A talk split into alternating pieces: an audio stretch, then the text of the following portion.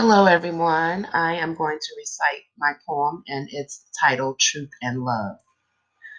Truth and love, and honoring of silence. Set my people free from the thoughts of lack and violence. Truth and love is all there will be.